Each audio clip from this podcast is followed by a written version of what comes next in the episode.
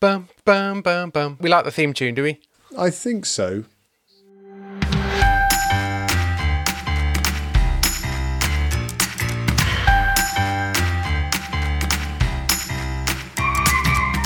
Hello, this is the Faith in Kids Christmas podcast. The Advent windows have started to be opened, the tree is almost up, the decorations are out of the loft, and we could not be more excited. Welcome to episode one of the God with Us podcasts. How are you, Jam? I'm excited as well. The advent calendars are out in force. We kind of have one or two going on. How many advent calendars are you running in your household? A five. Everyone in the Really? family has to have one, and uh, my chocolates have to be the largest.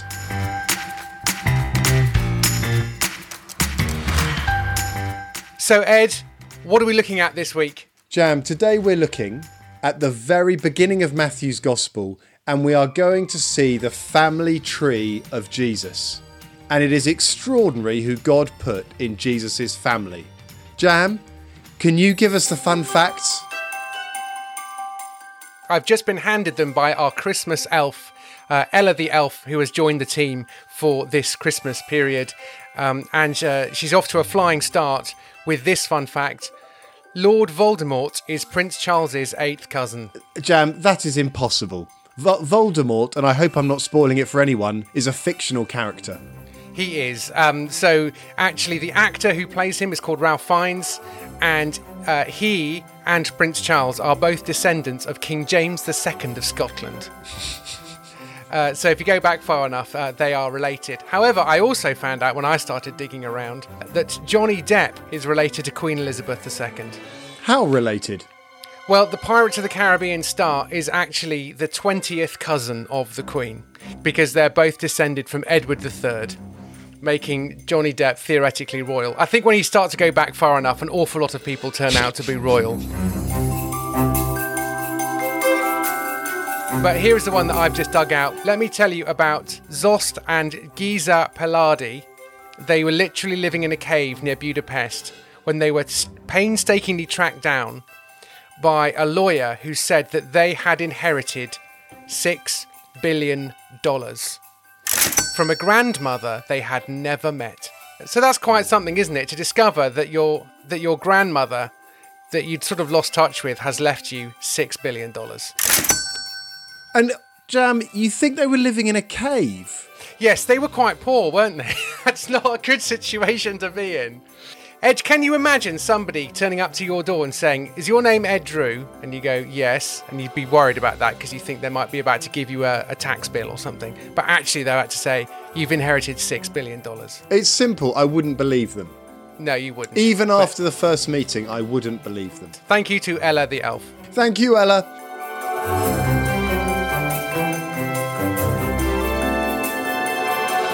We're now going to hear this Bible passage that we're looking at today. It's one that isn't normal in the Bible, in that we're going to hear 14 generations of family. We're going to read a family tree. So, for this time and this time only, we're going to see if Jam and I can do it while holding our nose with a single breath. Starting verses 1 and 2, and then verse 3 onwards, we'll, we'll, we'll start to do it holding our nose. It starts like this. Here we go. This is the family history of Jesus Christ. He came from the family of David. David came from the family of Abraham. Abraham was the father of Isaac. Isaac was the father of Jacob. Jacob was the father of Judah and his brothers. Go, Ed. Judah was the father of Perez and Zerah. Their mother was Tamar. Perez was the father of Hezron. Hezron was the father of Ram. Ram was the father of Amminadab. Amminadab was the father of Nahshon. Nahshon was the father of Salmon. Salmon was the father of Boaz. Boaz's mother was Rahab. Boaz was the father of Obed. Obed's mother was Ruth. Obed was the father of Jesse. Jesse was the father of King David. David was the father of Solomon. Solomon's mother had been Uriah's wife. Solomon had been the father of Rehoboam. Rehoboam was the father of Abijah. Abijah was the father of Asa. Asa was the father of Jehoshaphat. Jehoshaphat was the father of Jerob. Jerob was the father of Uzziah. Uzziah was the father of Jotham. Jotham was the father of Ahaz. Ahaz was the father of Hezekiah. Hezekiah was the father of Manasseh. Manasseh was the father of Abel. Abel was the father of Josiah. Josiah was the father of Jehoiakim and the brothers. This was the time that people were taken to Babylon. After they were taken to Babylon, Joachim was the father of Shealtiel. Shealtiel was the grandfather of Zerubbabel. Zerubbabel was the father of Abiud. Abiud was the father of Eliakim. Eliakim was the father of Azor. Azor was the the father of Zadok. Zadok was the father of Achib. Achib was the father of Eliud. Eliud was the father of Eleazar. Eleazar was the father of Matthian. Matthian was the father of Jacob. Jacob was the father of Joseph. Joseph was the father, husband of Mary, and Mary is the mother of Jesus. Jesus is called the Christ. So there were 14 generations from Abraham to David, and there were 14 generations from David until the time when the people were taken to Babylon, and there were 14 generations from the time when the people were taken to Babylon until Christ was born. So it turns out you can read 14 generations in one breath. Jam, with such a bonkers family, you must have had fun writing a sketch. What are you going to give us? So I've concentrated on the first line, which says Abraham was the father of Isaac. And it was a very, very surprising birth because Abraham and his wife Sarah were very old and they found it hard to believe the promise. So this sketch is about what happened when Isaac was born. Congratulations, Abraham. It's a boy. Oh, that's wonderful news. Mother and baby are doing, um. Well, Well. Well, what? Well, well, or well, not well? Uh, I mean, well, for a lady of her advanced years. Sarah's old. I get it. Between you and me, we'd almost given up hope of having children at all. Oh, you don't say, what with her being 90. 90! right. And with me being a 100. A hundred? Really? Well, you don't look a day over, um, 80? Thank you. I do quite a lot of walking and watch what I eat. 90 and a hundred. The weirdest day ever. I guess we're the oldest parents you've had. Yeah, by 50 years. Uh, sorry about the mix up earlier. When you sent us to the old people's ward next door, that was funny, you joker. I wouldn't have believed it, but a few years ago, God spoke to me. He took me outside and said, Look at the sky.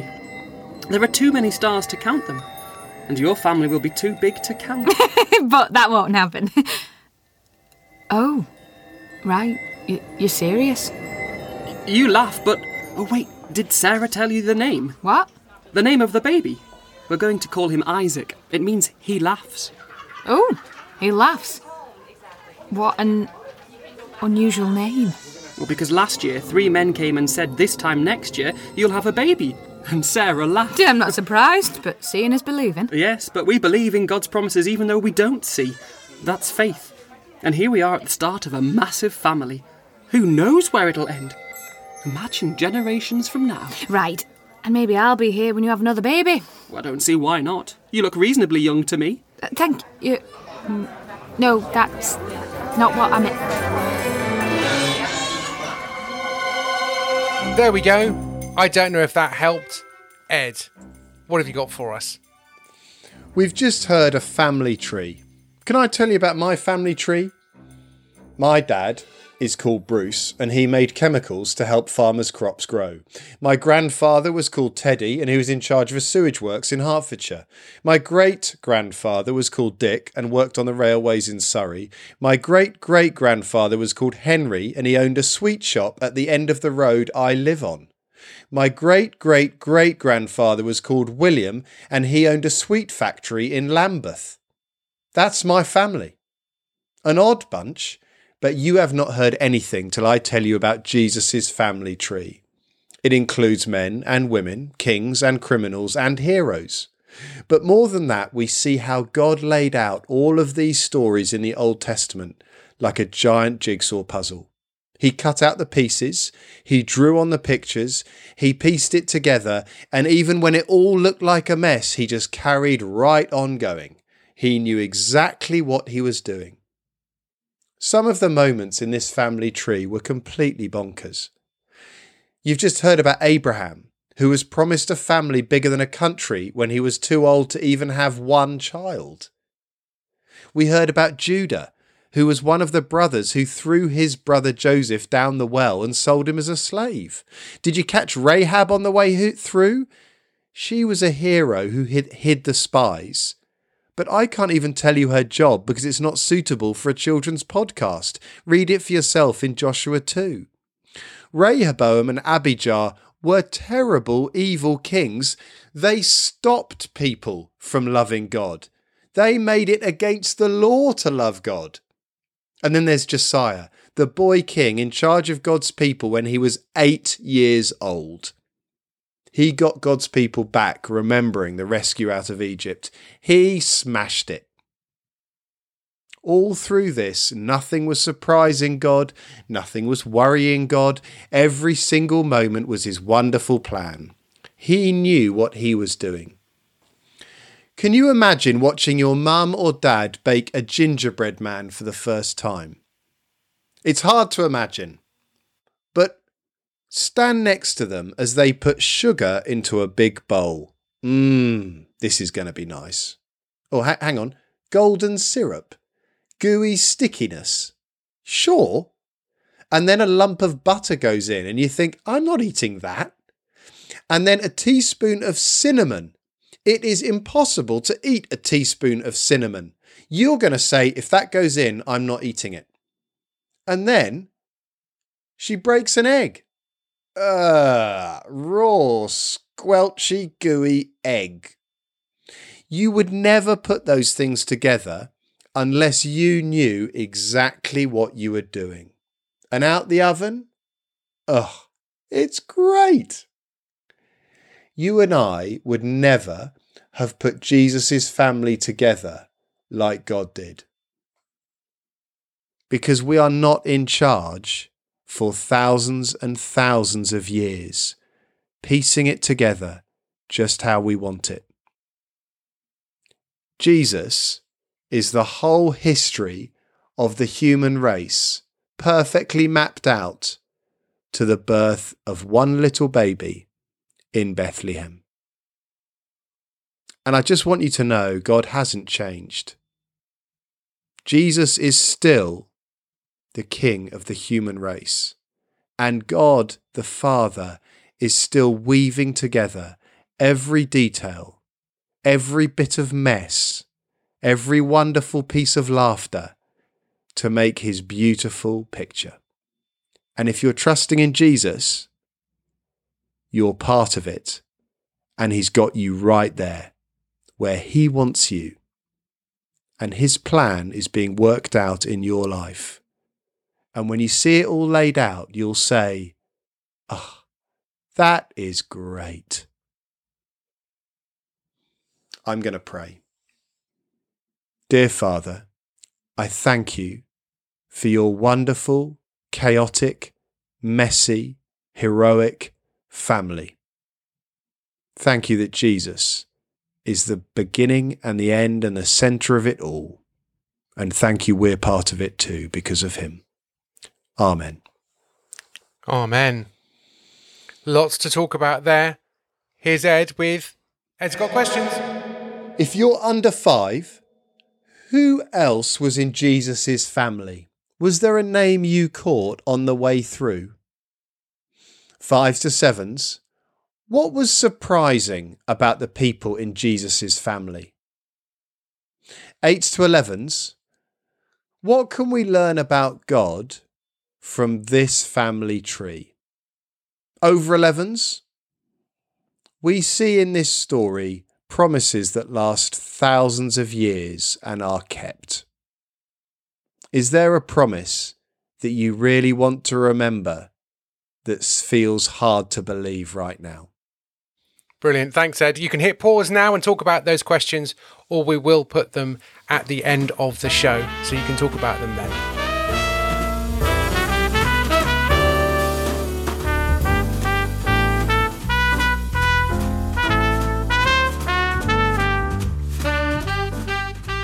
This series is called God with Us, and so we're going to go over to Amy and she's going to help us think how this tells us about God with us.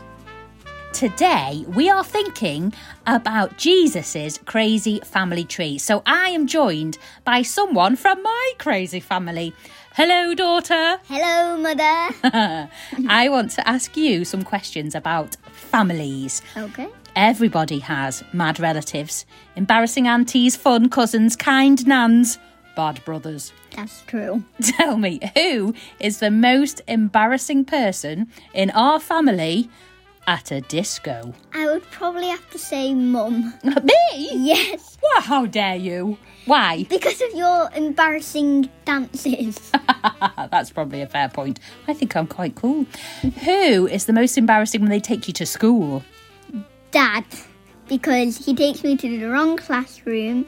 He took me to year one when I was in year three. Oh dear. Okay, who's the funniest auntie?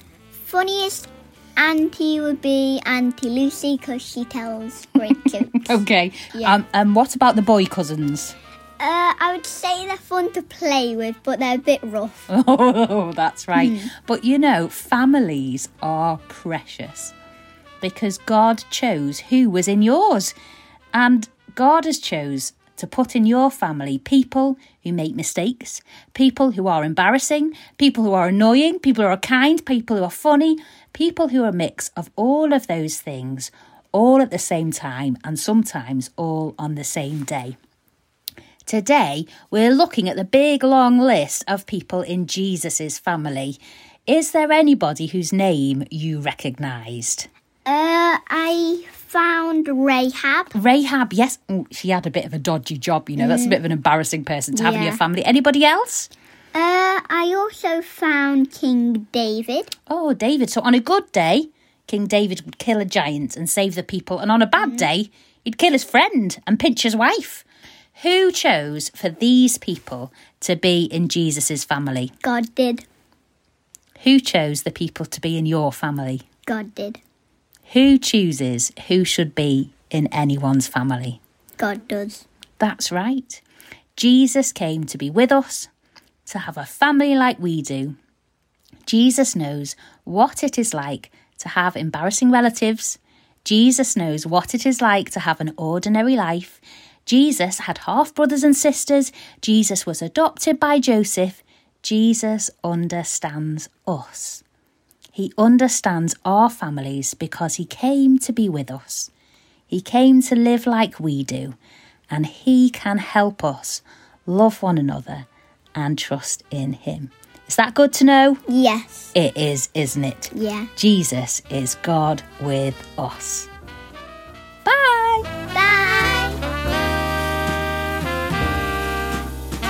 We've got a fab new song now from our good friend Michael J. Tinker, which is about how God keeps his promises through the ages, going right back to Adam and Eve, through Abraham, Isaac, Jacob, and all those other names, to us as well, who are included in that promise. Listen out to how many times you hear the word promise. It's called A Long, Long Time Ago. A long, long time ago, when Adam and Eve had sinned,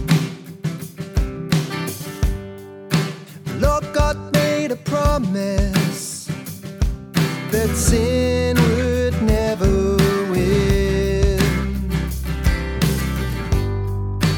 He would send a serpent crusher.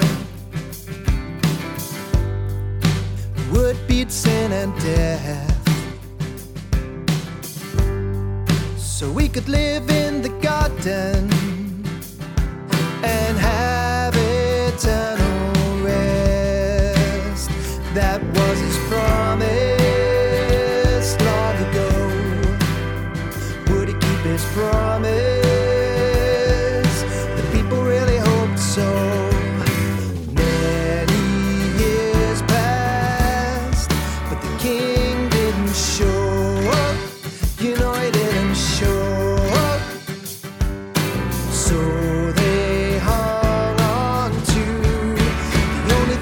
thing ever knew. God always keeps his promises. God always does what he says. God always keeps his promises, so we can trust in him. You can hear the rest of that song on Michael J. Tinker's brand new Christmas album, The King Has Arrived. Get hold of a copy, go to the show notes, or Google Michael J. Tinker, The King Has Arrived, and you'll find it. Remember, all through the mess, God is keeping his promises, and you are right bang in the middle of it. Have a great day. Catch us again. Bye bye. Cheerio! Happy Advent! Is that a thing? If you're under five, who else was in Jesus' family? Was there a name you caught on the way through? Fives to sevens. What was surprising about the people in Jesus' family? Eights to elevens. What can we learn about God from this family tree? Over 11s, we see in this story promises that last thousands of years and are kept. Is there a promise that you really want to remember that feels hard to believe right now?